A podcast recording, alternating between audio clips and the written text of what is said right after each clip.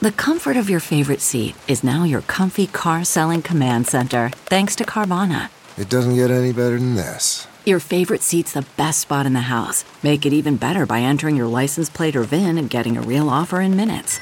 There really is no place like home. And speaking of home, Carvana will pick up your car from yours after you finalize your offer. Visit Carvana.com or download the app and sell your car from your comfy place. CarMax is putting peace of mind back in car shopping by putting you in the driver's seat to find a ride that's right for you. Because at CarMax, we believe you shouldn't just settle for a car, you should love your car. That's why every car we sell is CarMax certified quality so you can be sure with upfront pricing that's the same for every customer. So don't settle. Find love at first drive and start shopping now at CarMax.com. CarMax, the way car buying should be.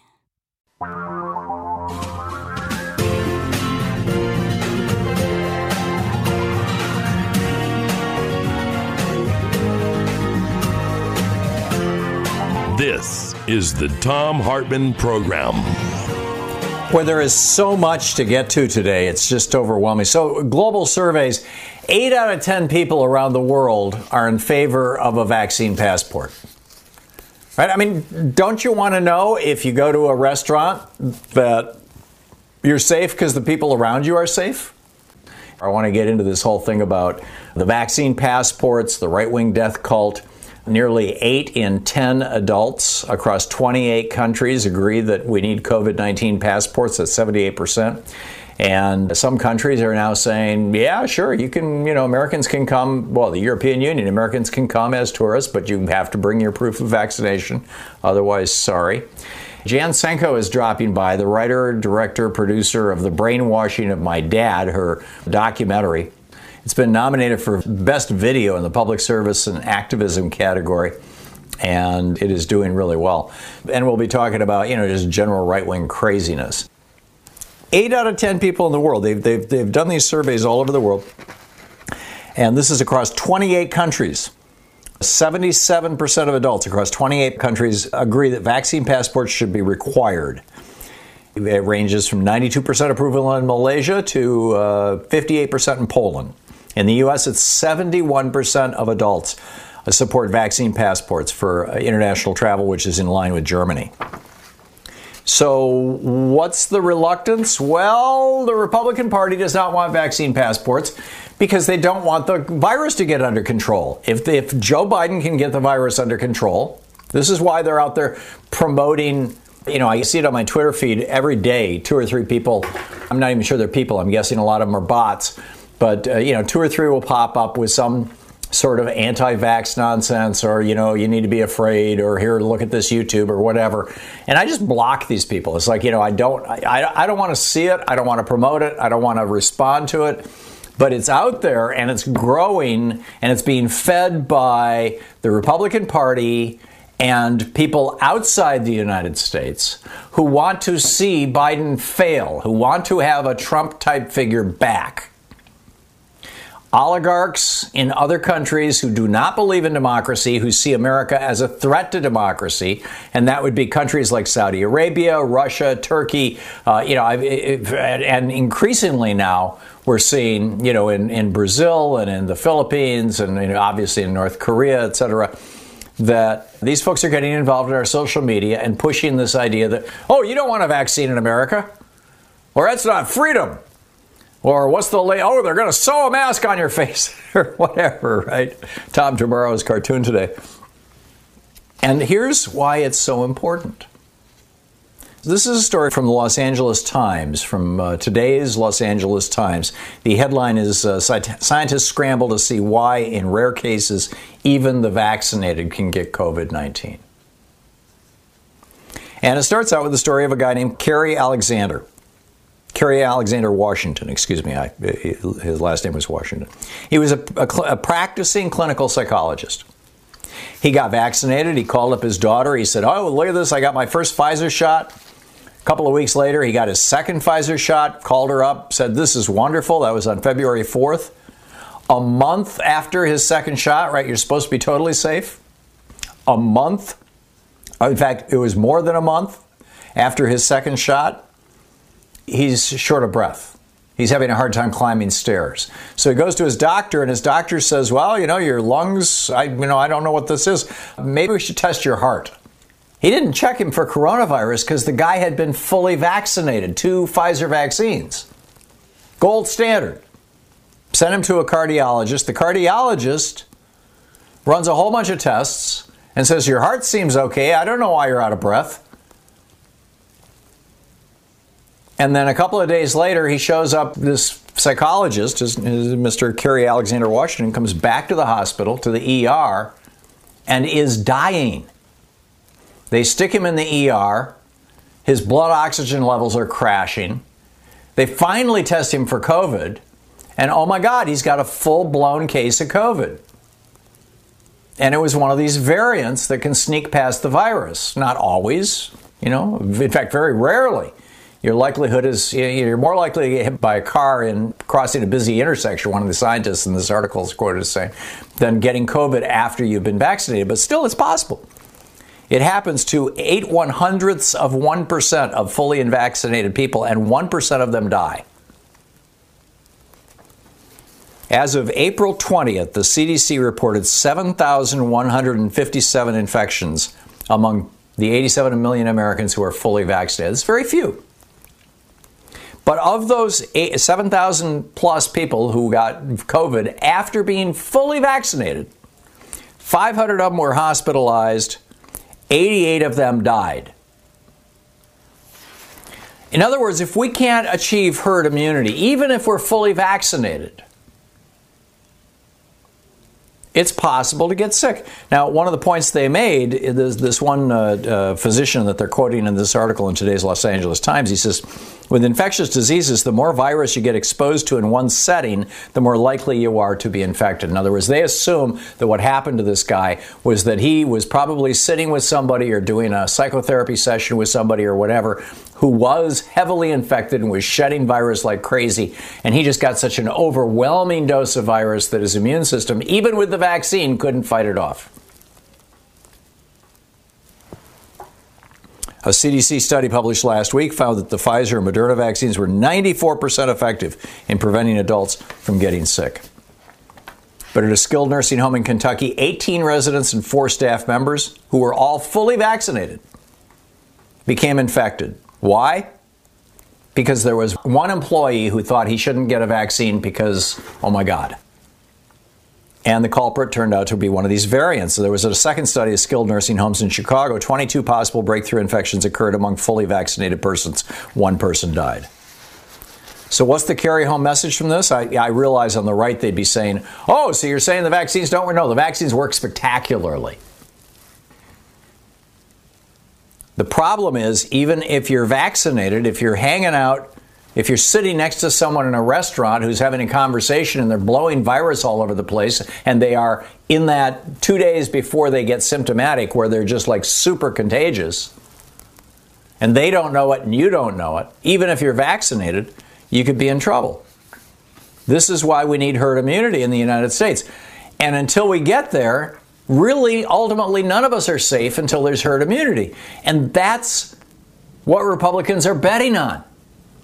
They are doing everything they can. This is why they don't want vaccine passports. This is why they're telling people not to get vaccinated. This is why Donald Trump hid the fact from Americans that he and Melania both got vaccinated while they were still in the White House. It's why more than half of the Republicans in the United States House of Representatives refused to answer the question Have you been vaccinated?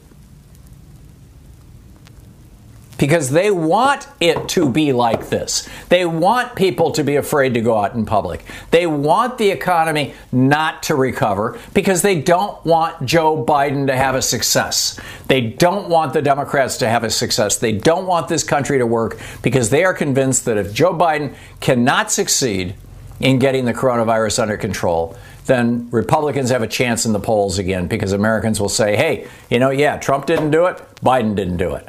To hell with it. I'm not even going to bother voting anymore. Or I'll go for the, the strongman guy. He promises he'll take care of everything. I'll just go with him. This is what's going on. And this is something that kills democracies. There's a reason why George Washington required the entire Continental Army to be vaccinated They had a different word for it back then. I think it was called variolated. But to be vaccinated against the smallpox. There's a reason why, you know, we require our kids to be vaccinated before they go to school. When you have pandemics, when you have epidemics, when you have public health crises, it's not just a public health crisis, it's also a political crisis, an economic crisis, a societal, a cultural crisis. And the Republicans are doing everything they can, and Republican right wing media, particularly the media owned by these Australian oligarchs, doing everything they can to make sure that America does not reach a point of herd immunity. So that even fully vaccinated people like, like this Dr. Cary Alexander in Washington will be at risk. The other thing I wanted to point out to you, and, and then uh, again, I'll pick up your phone calls, is these COVID passports. Denmark has now rolled out officially a COVID 19 passport that you have to have to get into a store, into a supermarket, into a hairdressing salon, into a gym, into a theater. They call it the, uh, the Corona Pass. One word C R O N A P A S. And they've become the first country in Europe to launch it and make it official. Now, Israel's already done this as well. I think we need to be doing this in the United States because right now, who is fighting for democracy? It's the Biden administration. And the Republican Party is openly, openly fighting for oligarchy against democracy. And so, if Joe Biden can succeed, if he can get this virus under control and thus get the economy going again, then there's a chance that we can see democracy strengthened in the United States. But if he fails, if these Republican efforts to convince people not to get vaccinated so that the virus does not get under control, if he fails in that and thus fails in getting the economy under control, then the Republicans have electoral wins in November of next year and in 2024, and we have a serious problem. Let's see here. Helena in Vancouver, Washington. Hey, Helena, right across the river from me. How are you? What's up? Yes. Uh, hi, Tom. Thank you for taking my call. I have uh, one very quick suggestion of mm-hmm. possibly how we can incite people to get vaccinated. Mm-hmm. And uh, what about if next year there will be announcement that we will start charging for the vaccine? And of course, there could be oh, some exceptions to it. But I know that Democrats were fighting very hard for everybody to get free vaccination. And I think most of people that really want it, they already did. And now we have those who are, you know, anti-vaccination. Uh, mm-hmm. So we can use that. We can use that money to vaccinate, you know, either our poor people or, or poor nations. Yeah, it depends, I suppose, on which one of the emotions of the anti vaxxers you want to play on, right? If you want to play on their greed, you would say, hey, the price is going to, you know, there's going to be a price attached to this. It's going to cost you 100 bucks to get vaccinated a year from now. If you want to play on their racism, you say, all the leftover vaccines are going to uh, third world countries filled with dark people. If you want to play on their, uh, you know, on their uh, tribalism, as it were, point out that while a lot of people on the hard right are saying that they don't want to get vaccinated, the majority actually do. You know, it's, I think it's like 44% of Republicans say they're not going to get vaccinated. Well, that means, you know, 56% are saying they will. And so, don't you want to be part of the majority? Don't you want to go along with everybody? You know, so it's it's like developing strategy here. That's basically what you're talking about, isn't it, Helena? How how do we mm-hmm. reach these people? I think also fear of dying is a good one. The thing that amazes me is that that, doesn't get more attention, and I think it's because people they don't want to stigmatize people who have had COVID. But one third of people who have been hospitalized with COVID 90 days after hospitalization are identified with identifiable mental health problems. Typically, these are traumatic, you know, like post traumatic stress disorders, sleep disorders, uh, depression, mood swings that have to do with nearly having died. They're, they're fairly predictable, but still, a third of people who get this and end up in the hospital have mental, have mental challenges. And about a third of men who get COVID that is symptomatic but not so severe they need to be hospitalized get erectile dysfunction. You know, they, they, you know, oh, their, their penis doesn't work anymore. And so we need to tell them about this, right? It's Yeah. like Although- tell the guys who are so fond of their giant guns that hey, your gun isn't going to work anymore. Yeah, although those who don't believe in vaccine or those who think that we are lying about uh, COVID, they Mm-hmm. probably won't believe, you know, the side effects. And I think that Yeah, well, until it happens in their neighborhood. I mean, this is this is the thing. It's starting now to hit rural America in a big way, and we're going to see large chunks of rural America that have remained unvaccinated for these reasons, uh, starting to look like India, and it's not going to be pretty when it happens. Helena, thank you for the call. Uh, you know, it's a great conversation to be having that, that Helena just kind of kicked off, which is what are the best strategies? How about getting vaccinated too? Hey there, don't know if you caught this piece in the New York Times Magazine. It was uh, a couple of weekends ago, and it was titled YouTube Videos Brainwashed My Father. Can I Reprogram His Feed? It's by uh, Kwame Anthony Appiah. And uh, the magazine's ethicist columnist is on dealing with a parent radicalized by a recommendation engine, in this case, YouTube. But, you know, there's a recommendation machine uh, out there, Fox News. And it's been a few years. Jen Senko has been on our program, uh, I believe, numerous times. She made this brilliant, uh, the director, the writer, and the producer, this brilliant documentary, The Brainwashing of My Dad. The website is thebrainwashingofmydad.com.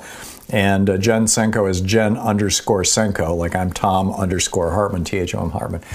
And this documentary of Jen's has now been nominated for Best Video in the Public Service and Activism category for the 25th Annual Webby Awards. This is a big deal, the Webby Awards. This is like the internet's highest honor, according to the New York Times. It's presented by the International Academy of Digital Arts and Sciences.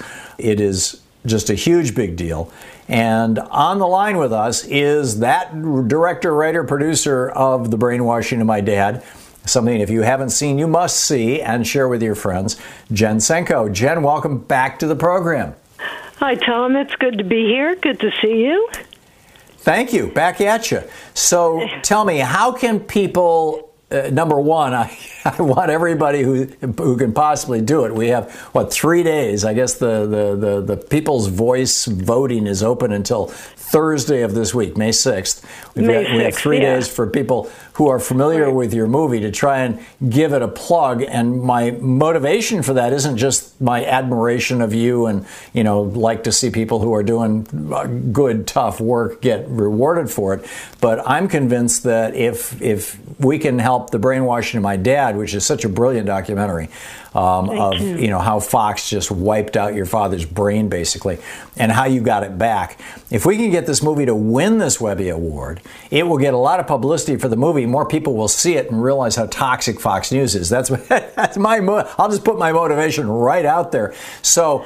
As a person who is, you know, I'm, I, I know how to work on the internet, how to get around on the internet. How do I vote for the Webby Award for the brainwashing of my dad? Uh, the easiest way may be to go to our um, uh, Twitter page, our Twitter feed at Brainwashing Dad, and um, there's a link there that you can click on, which will take you to vote for the Webby's Pe- People's Voice Award. So that might be the easiest way to do it is to just go to the uh, at Brainwashing Dad uh, Twitter feed. Okay, I'm trying that We'll right also now be as putting it on, on, on we'll also put a link on the website. I, I don't know if um, if Patrick did that. My friend Patrick did that or not yet, but um, he's going to put a link on the front page of the web page of the uh, website. Okay, I've got it, and let's see. Your voice can be heard and vote. This is the t- the pinned tweet at the top, right? I'm going to Yeah. uh, retweet this right now. So Yeah. that kind of business out of the way. Tell us about the movie for people who are the, the documentary for people who are unfamiliar with it. What happened? Why did you produce this thing? And what has happened in the years since it first came out? Well, uh, first of all, I just wanted to say about brainwashing. When I first titled the movie that, I knew that that was what I wanted to title it because that's what it felt like. And I was warned against using that term because it just seemed too radical at the time. But after doing the movie and after doing all my research on the movie and talking to several neuroscientists, I became convinced that, yeah, indeed, my dad was brainwashed. So it's interesting for me to see articles like the one you mentioned where they are actually using the term brainwashing more. Mm-hmm. Yeah, So, and this is the New York um, Times. Yeah, that's pretty. That's pretty good. That's a big step. It's taken a long time for mainstream media and uh, journalists to start talking about the the dangers of right wing media, such as as Fox News. I use the word news in air quotes. Yeah. But anyway, in the late 80s, my dad retired, and after Reagan vetoed the Fairness Doctrine, my dad discovered Rush Limbaugh on the radio. And, you know, devoid of his friends at work and you know male companions. He had rush limbaugh which rush limbaugh had the talent of making people feel like you were in his club and you were really special because you got him. So he became addicted to Limbaugh, listening to him for three hours a day, and his personality drastically changed. It was odd. It was really. It was like like the Pod People movie. Um, he was angry all the time. He was obsessed with politics. He constantly wanted to argue with us. I know that what I'm saying is very familiar to so many people because it's it's a it's a phenomenon now. It's like I, I call it like an epidemic, and so anyway, over the years, it became worse and worse, and he would just argue with the whole family. And then, um, just to cut to the chase, and I don't know if I should reveal the end of the movie, but I'm going to. If you don't want to hear it, put your fingers in your ear. One day, my parents moved to a senior community and somehow in the move my dad's radio broke and he put it in the garage intending to fix it but never got around to it so a he was minus rush limbaugh so my parents started eating lunch together again my mother wouldn't eat lunch with him before so that changed and he softened a little bit then another thing happened because he used to listen to Fox. He'd have Fox on and Limbaugh on at the same time, and turn Fox down when Limbaugh was on. So one day the the the TV in the kitchen conked out too. Everything was old, and my mother got a new TV, and she loves programming the remotes. So they were kind of confusing. She had stickies all over them, like press this and this and this, and he didn't want to bother, so he just watched what she watched. Anyway, one day uh, she called me at home and said, "You won't believe what Daddy said. He said that he liked Obama." And I said, "What?" You know, after he had been sending all these emails, Obama's the food stamp president. He's from Kenya. He's a Muslim. Blah, blah, blah. You know, I couldn't It believe was it. because he started he started watching actual. I mean, we just have a minute here until we're going to hit a hard break, Jen. Oh, I'm sorry about that. Yeah. And then also, he once went into the hospital for a kidney stone, and she asked me to unsubscribe him from a lot of the far right emails that he got. And she actually started subscribing him to like AlterNet and Truthout. And very gradually, he mellowed out. And, you know, I. You got I, your dad The final back. interview was, hey, Dad, so where are you uh, uh, politically? He goes, well, I'm not all Democrat, I'm not all Republican, I'm somewhere in the middle. Well, do you believe in gay marriage? Yeah, sure, they want to do that, yeah. So, um, and he was happy. He was happy the last Yeah. couple of years of his life. So that was wonderful.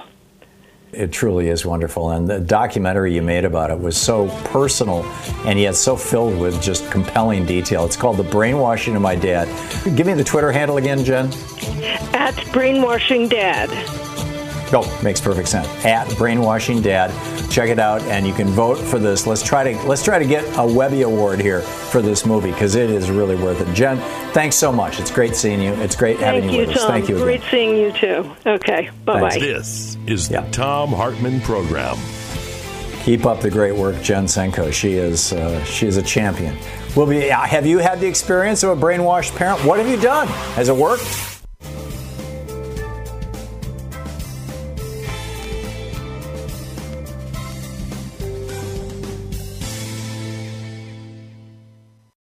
Sometimes Louise and I just crave a restaurant quality dinner at home without doing all the work or driving. Well, Cook Unity is the first chef to you service delivering locally sourced meals from award winning chefs right to your door every week. And it appears to be less expensive than other delivery options. Go to cookunity.com slash Hartmann with two N's or enter the code Hartmann with two N's before checking out for 50% off your first week.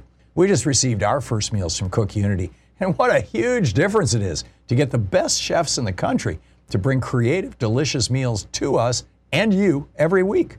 Every meal is handcrafted by chefs and made in local micro kitchens, not large production facilities. We just had the Chipotle maple glazed salmon with green beans and mango pico de gallo. It had everything we love in a meal. They have all sorts of options like vegan, paleo, pescatarian, gluten free, and more. Menus are posted two weeks in advance, so you have plenty of time to choose. Experience chef quality meals every week delivered right to your door.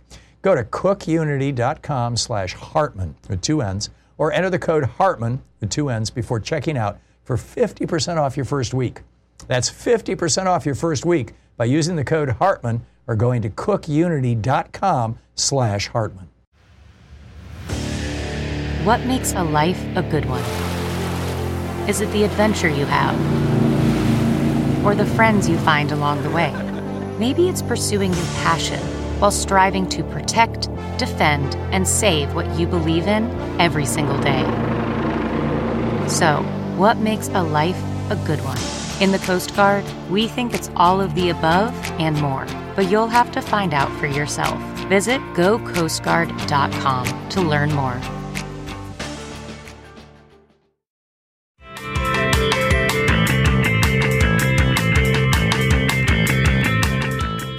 The headline over at the New York Times in South Texas, Hispanic Republicans try to cement the party's gains. Jennifer Medina wrote this article, and I think it's absolutely fascinating. There's one thing that I think she missed that I think is the elephant in the room, pun intended. I'll get to that in just a second. But she's talking about this New York Times article is talking about how Hispanic women the first sentence conservative Hispanic leaders, especially women, are ascendant in the Rio Grande Valley, where Republicans are trying to forge lasting bonds with voters who swung sharply to the right in 2020. Hispanic Republicans, I'm quoting from the article, especially women, have become something of political rock stars in South Texas. Here in McAllen, one of the region's largest cities, Mr. Trump received nearly double the number of votes he did just four years earlier. President Biden won by just 15 percentage points, a steep slide from Hillary Clinton's 39 percent point uh, margin in 2016. One of those new rock stars, these Republican uh, Hispanic women, Ms. Peña Garza, the chair of the Hidalgo County Republican Party, grew up the daughter of a Democratic state legislator, and she says Democrats have veered too far to the left, particularly on issues like abortion. Now, and then here's another one. Hispanic Republicans like her embrace policies, Republican policies, that they view as helping small business owners and supporting their religious beliefs. Now, what would give them that idea that Republicans support small business owners, even though everything that Republicans do is to help huge, giant corporations and crush small businesses? And Democrats have been working on behalf of small businesses for decades. Why? Well, because there's an explosion of Spanish language right wing radio in Texas and in Florida. These stations, they, they're leasing stations, basically renting a station for a year or two, and putting uh, right wing versions of Rush Limbaugh, excuse me, Spanish language versions of Rush Limbaugh on the radio. And it's working for them. Now, that is not, that, that piece of it, that radio piece of it, is not even mentioned in this article. But I've I've written about this. I can you know there's links in the article that I wrote for the Nation about this. There's a huge network of Spanish language right wingers, uh, particularly in Florida, but also in Texas, that are happening all across the country. And then they note women who staunchly oppose abortion voted for the first time. Wives of Border Patrol agents, these are Hispanic folks, they, they make the point that going into law enforcement is a quick ticket into the middle class for Hispanics in, in southern Texas. Wives of Border Patrol agents feel convinced the Trump administration was firmly on their side. Mothers picked up their enthusiasm for Republicans from friends they knew through church or their children's school. I mean, this is what's happening. Republican outreach to Hispanics is based on, oh, you're Catholic. Let me tell you about abortion. Oh, you know, you're a hardworking small business person. Let me tell you about how the Republican Party supports individual initiative and low taxes. And what they, you know, there's an asterisk there. Individual initiative is just fancy talk for no social safety net. And in fact, if you had if we had, you know, national a national health care plan like every other developed country in the world does, it would actually be easier to start a small business. And how, oh, we're keeping taxes low. Well, they're keeping taxes low for the billionaires so the taxes on small businesses and, and the owners of small businesses are high. I mean, that's what's going on. But they don't want you to know about that. Anyhow, let me pick up your phone calls here. Lee in Greenville, South Carolina says you disagree with me, Lee, so you go to the front of the line. You are 100% pro Fox? Of course. Do you think I would be 100 pro CNN since I've weaned from liberalism to absolute conservatism? Because, and, and I can give you a lot of reasons. First of all, we have a non functioning president. He and I are the same age, and I could stand up there and talk without that uh, video and defend myself, and I would take Being questions prompter. from the news media, even liberal news media, and I would not be pushing all these liberal programs that are going to keep us horribly in debt forever and ever and ever and accomplish nothing. Have you been to Venezuela? I've been all over the United States, every state, and I've been to more than more countries and states.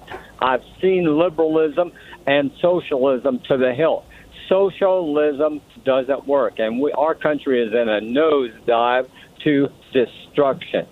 And why? Are No, I got it, Lee. We, we are. You know, 40 years of Reaganism Okay. has gutted the middle class and it's destroying America. No, it I've been to. Venezuela, and I can tell you that what Venezuela. Let me talk for a second. I'll let you talk. I'll let you talk again.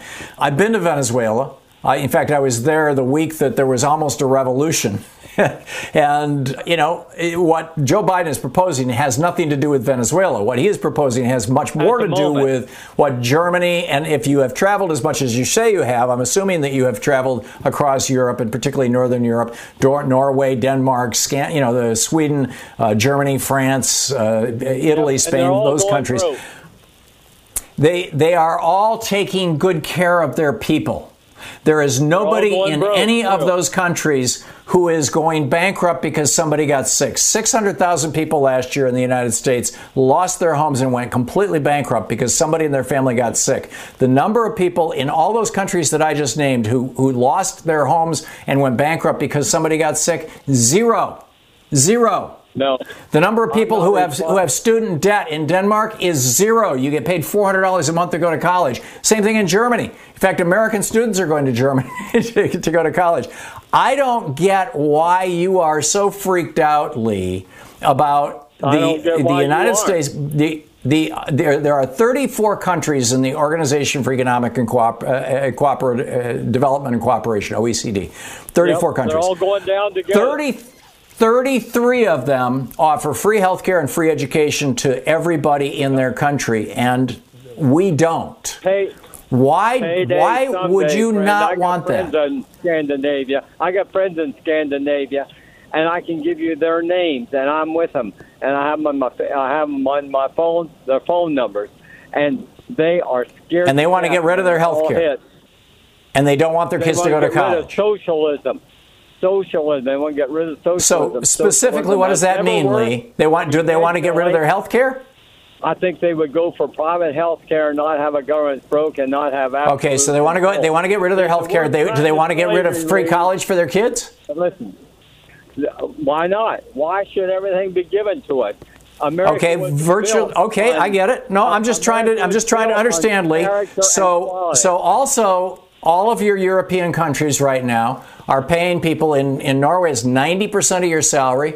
In most of the Scandinavian countries, it's 80%. I believe in France, it's 80%. I think in the UK, it was 75%. Exactly. exactly. Um, I can spend my money better than any of your salary when you when your company is wiped out with COVID. We're not doing that in the United States. We've, we've passed out two checks do you think that we should also that those countries does you, do your friends in in Scandinavia, whichever country you're talking about here, do they want to stop taking that money every month that keeps their middle class alive and keeps their economy going?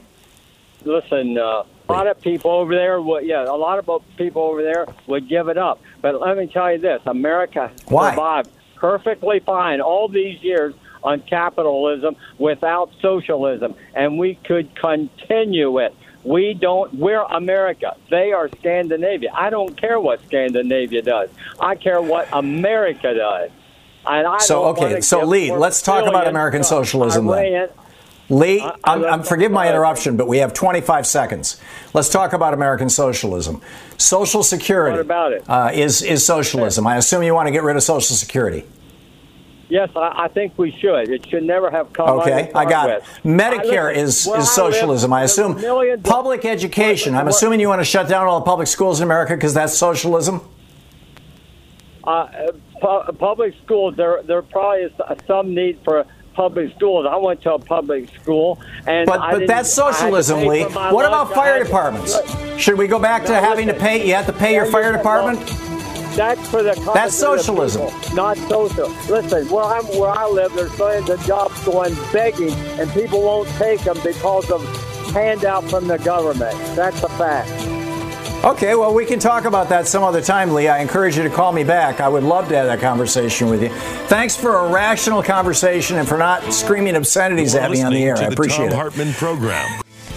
I really honor and applaud Lee. It is so often that, you know, if I get in a debate with a conservative, the, their last word is to scream something stupid, but Lee did great.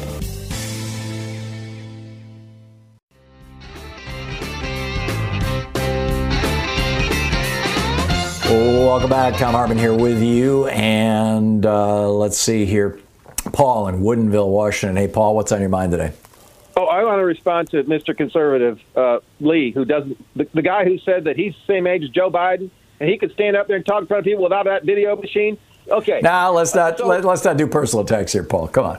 That's okay, Thom. Speak you to the have issues. To do them. that's okay for you, but some people just bug me. Okay, so so the All European right, countries he says are going broke. They're go the socialist countries are. So what he means is thirty trillion dollars in debt. We're not broke, right? We're not broke with $30 trillion in debt. And we got there by capitalism. We got to $30 trillion. And by the way, the biggest portion of that, 29 trillion of that in the last, since Ronald Reagan, who quadrupled, Reagan and Bush quadrupled the national debt. But $30 trillion is okay with Lee. So, since it's okay with him, what's his big beef about Joe Biden spending $2 trillion on infrastructure? By the way, when are you going to do that? If we're going to accept the premise that Donald Trump had this raging economy, that should mean that everybody has a few bucks in their pocket, right? And when you get a new okay. job and you have a few bucks in your pocket, what do you do? You, you take that, care of the that, house, you put a new roof, new gutters, paint the house, right? That's what our family did. Okay, so yeah. when Dad got a new job, yeah, we need a new roof, we need new gutters, we need to get place painted. So if you if you can't have infrastructure when you when your economy's humming, when can you? There's never a good time to talk about spending money for the Republicans, except when they're in office. Donald Trump ran a trillion dollar a year deficit. He put two trillion on the on the card for tax cuts for the wealthy, and another three and a half trillion in COVID relief, which was all his fault. So yeah, that's almost ten trillion for Donald Trump alone. And if you want to take the thirty trillion, or let's say twenty nine, sixty percent of that twenty nine trillion dollars was on the watch of Republican presidents who mostly had Republican Congresses. So even if you want to equally distribute that out, 18 trillion of the last 29 was on Republican presidents. Lee, that's your name, Lee. 18 trillion. That's that's your free market capitalism, and we're not going broke. Okay. Yeah. You, I would. I would. I would. And obviously, Lee's not here to respond. But what I would say is that to the best of my knowledge, the Scandinavian countries are not going broke. That no, Norway controls one of the largest sovereign wealth funds in the world. They're one of the world's biggest investors.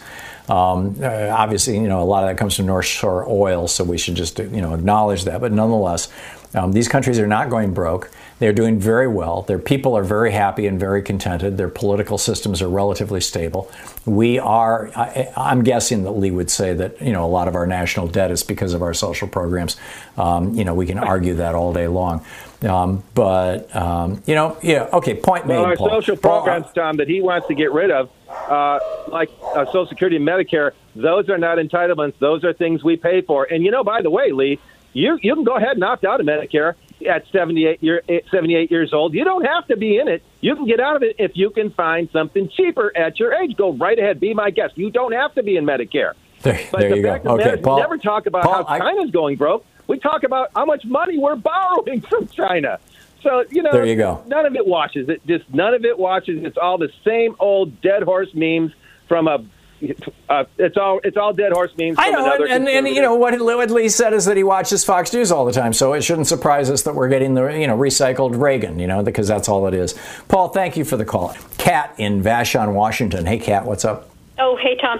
Well, I'm looking forward to um, seeing Amy Jeffy's movie for sure. I already forgot how you said to vote for it, but Oh, you mean Jen Senko? Oh, It's- Jen Senko. it's What have Amy Jeff? I don't know. Okay. It's at Brainwash Dad on Twitter. Okay. Um, my story is the opposite of the parents being brainwashed. I was brainwashed by, well, my mother back in the 50s and 60s. She was all the, well, she would have been QAnon or beyond now, but back in that, in those Wow. days, it was, you know, word of mouth. She'd be on the phone for hours. You know, she ran her own little printing press, and there was Joe Pyne on the radio and Lightning Bolt and Oh, I remember Joe Pyne. My dad was into Joe Pyne. We used to watch Joe Pyne together on TV and argue afterwards. Oh yeah, I mean, it, So- it, the, to me, it was all the same rhetoric that you're hearing now. The exact same stuff. It like hasn't Yeah. changed, except maybe a few of the people. Oh yeah.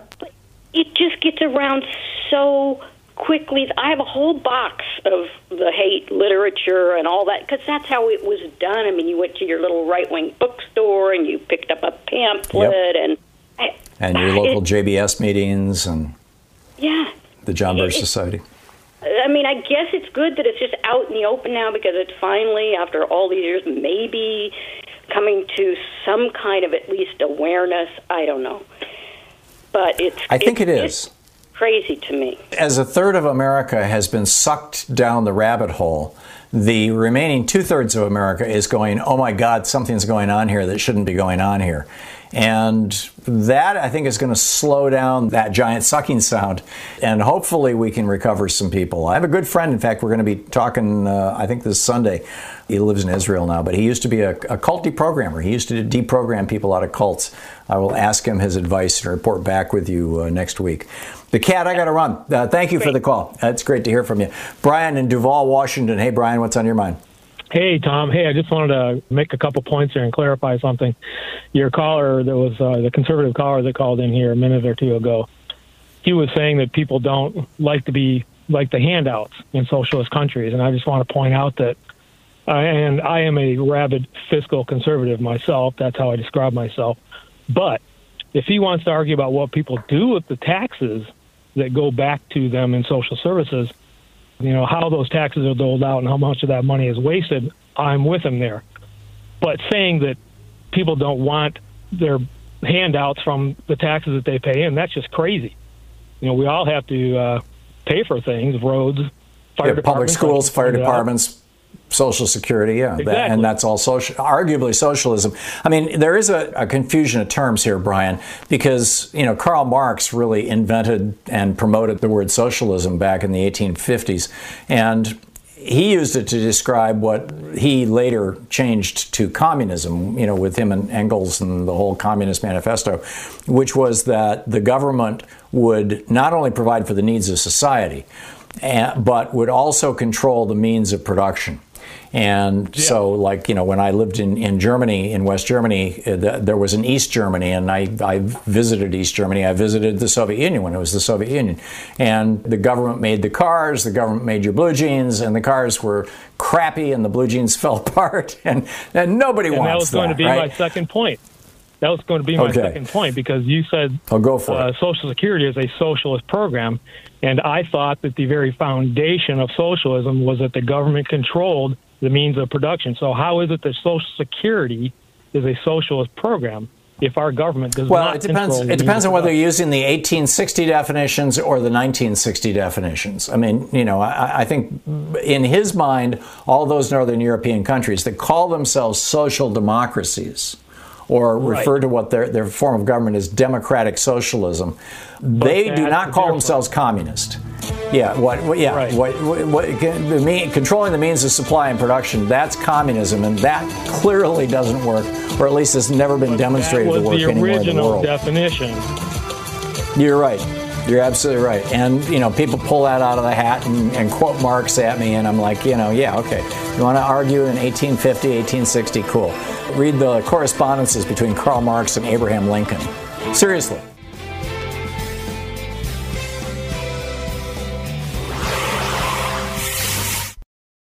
Quick math. The less your business spends on operations, on multiple systems, on delivering your product or service, the more margin you have and the more money you keep. With higher expenses on materials, employees, distribution, and borrowing, everything costs more. NetSuite is the number one cloud financial system, bringing accounting, financial management, inventory, HR, all into one platform and one source of truth. With NetSuite, you reduce IT costs because NetSuite lives in the cloud with no hardware required. It's accessible from anywhere. You cut the cost of maintaining multiple systems because you've got one unified business management suite. You improve efficiency by bringing all your major business processes into one platform, slashing manual tasks and errors.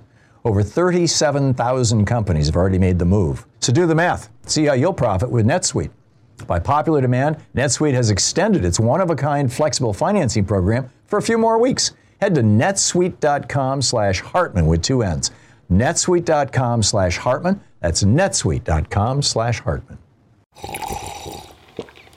That's not just the sound of that first sip of Morning Joe. It's the sound of someone shopping for a car on Carvana from the comfort of home. That's a good blend. It's time to take it easy, like answering some easy questions to get pre qualified for a car in minutes. Talk about starting the morning right. Just like customizing your terms so your car fits your budget. Mm-mm-mm. Visit Carvana.com or download the app to experience car shopping the way it should be convenient, comfortable. Ah.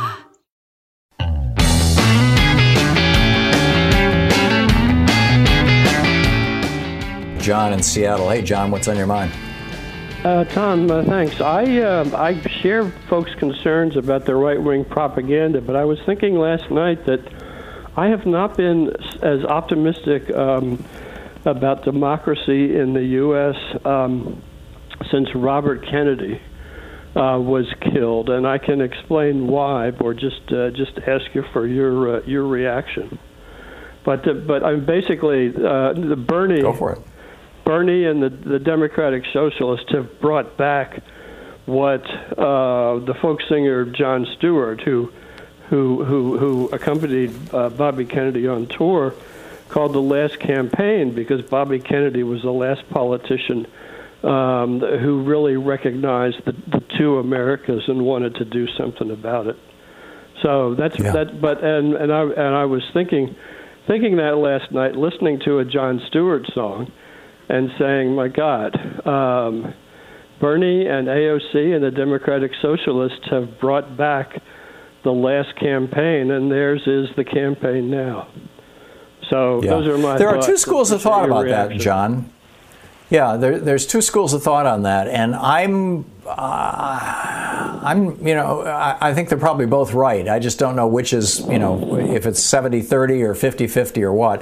One school of thought is that um, uh, politics, particularly the economic side of politics, but political policy tends to go in 40 to 50 year cycles. Countries swing to the right, for 40 or 50 years, and then they swing to the left for 40 or 50 years.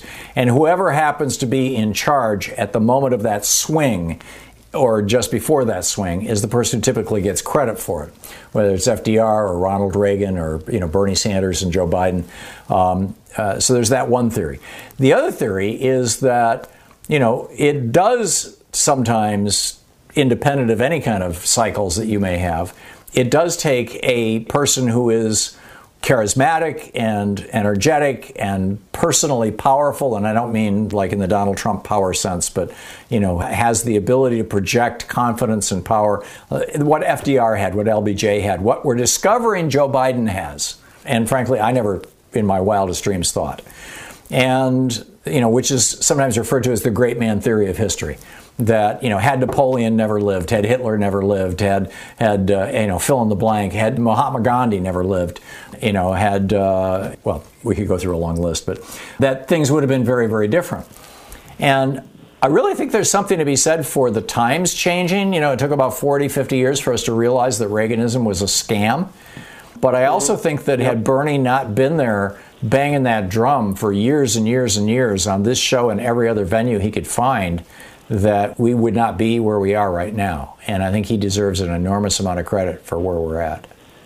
Yeah, and just one other thought. I've noticed in the shots of Biden in the White House, I think he has a bust of, of Robert Kennedy on the mm. on the shelf behind him. And Biden is definitely a politician, but he's been around a long time, and I can understand that Bobby Kennedy might be a hero of his and and what he really wants to do is reunite the, the, both sides of the Democratic Party and move on yeah. with progressive ideas. Yeah, and I think he's doing it. Thanks. I think he's doing it. Uh, thank you, John. The challenge is going to yeah, be, frankly, the challenge is going to be Kyrsten Sinema and Joe Manchin. you know, step by step. John, thank you.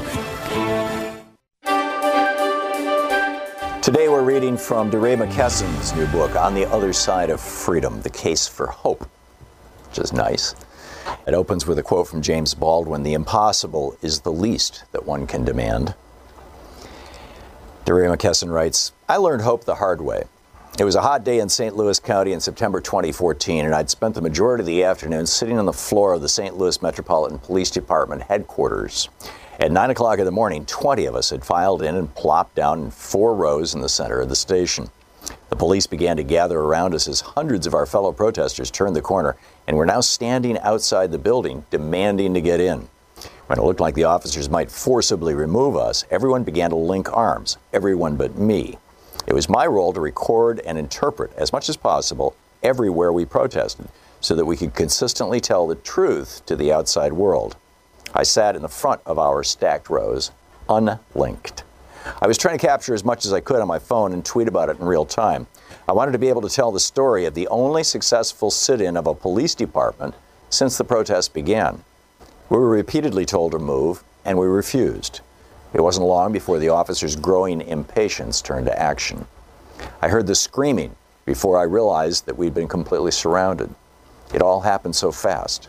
I looked over and saw a mother trying to stop an officer from driving his thumb into the pressure point behind her daughter's ear. And when I looked up, there was an officer standing directly over me. She told us that we needed to leave immediately. Again, we refused to move. And then she rested her hand on her taser. I'll never forget how time stopped as I watched her move her hand from her taser to her gun, almost like it happened in slow motion. Suddenly, I was on my back, gliding across the industrial floor, as an officer dragged me to the entrance of the building by my ankles. Why are you doing this? I asked, as a second officer twisted my arm behind my back. His face fell flat, like he snapped out of the hostility. And instead of a verbal reply, he just let my arm go, picked me up, and pushed me out the door. It was one of two moments of late when death has felt near. And when death is near, so too is the question of how? How did I get myself into this situation? Should I have made a different choice? I live off the beaten path in Baltimore City in a house that people don't wander to. If you come to the house, you have made the decision to be at the house. I've been using ride sharing apps since I totaled my car in the protest of 2014, and I was using one on this day. I saw the car in the driveway and I paused, but I was already home, so I felt like I had to get out of the car. And when I got out, the driver in the other car got out too. And in that moment, the calmness came over me like it did in the St. Louis Police Metro Police Department. I've received many death threats over the years. The FBI has visited my house. Cities have hired surveillance companies that have deemed me a serious threat. And a movie theater was evacuated because I received a threat that I'd be shot during a screening. But none of those things shook me like that day when the car was in front of the house after work. The driver walked toward me and I just stood still. I can't even say that I was afraid in that moment. I was still and focused, a stillness and focus that I've only known a few times. I followed his hands and body with my eyes, waiting, ready, anxious. He reached out his hand and gave me a packet of papers. I looked down and realized that I'd just been served with a lawsuit. I was sued personally by five police officers, three in Dallas and two from Baton Rouge. I hadn't been physically served in any of the lawsuits except this one, on the day the guy showed up in my driveway. After he handed me the papers, he asked to take a photo, and with that, he was on his way. These moments forced me to think about the why of this work, the fundamental question of whether it is worth the costs. We all know the risks of protesting, and we choose to meet them head on. There are so many times in the early months that I was met with an almost paralyzing fear.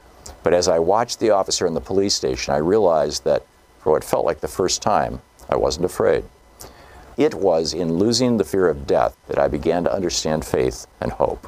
Faith is the belief that certain outcomes will happen, and hope is the belief that certain outcomes can happen. So when Dr. Martin Luther King Jr. says the arc of the moral universe is long, but it bends towards justice, he is speaking from a place of faith. He's confident that justice is inevitable, even if it may come in another lifetime. Faith is often rooted in the belief in a higher power, in God, Hope, on the other hand, would mean reframing this statement to say the arc of the moral universe is long and it will bend toward justice if we bend it. Faith is rooted in certainty. Hope is rooted in possibility. And they both require their own different types of work. The work of faith is to actively surrender to forces unseen, to actively acknowledge that what is desired may come about, but by means you will never know, and that is difficult. That faith is rooted in certainty does not mean that it never wavers. Indeed, it is not a static belief, but one based on trust, and one's trust is not easily conferred. Hope is the belief that our tomorrows can be better than our todays. Hope is not magic, hope is work. I am not certain that a new world, one of equity and justice, will emerge, but I am certain that it can emerge. I've heard people speak of hope in rather different ways. The first is with statements like, I hope that we win, or I hope my loved one diagnosed with incurable cancer will somehow make it. The book, on the Other Side of Freedom The Case for Hope by DeRay McKesson.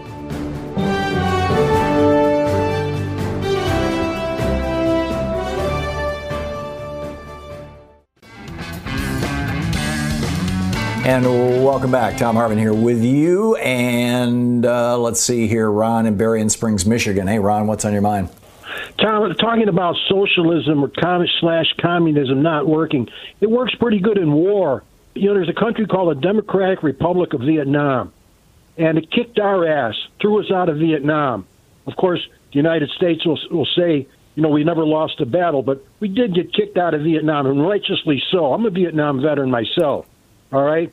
And also, well, I think there's a bigger lesson War. here about Vietnam, Ron, than socialism, and that is that every country, every country in the world resents occupation and that's what the war in Vietnam had become was or was in the process of becoming was basically occupation. We had put in our own puppet government in South Vietnam, and the Vietnamese people were, were opposed to that. It's what's happening in Iraq. It's what's happening in Afghanistan. You know, it's what happened here on the North American continent in 1776. But you know, if you want the most socialist institution in America right now, it's the U.S. Army. Yeah. They pay for your health care, they pay for your food, they pay for your clothing, they pay for your housing. It is the single most socialist institution in the United States is our military. Back to you, Ron.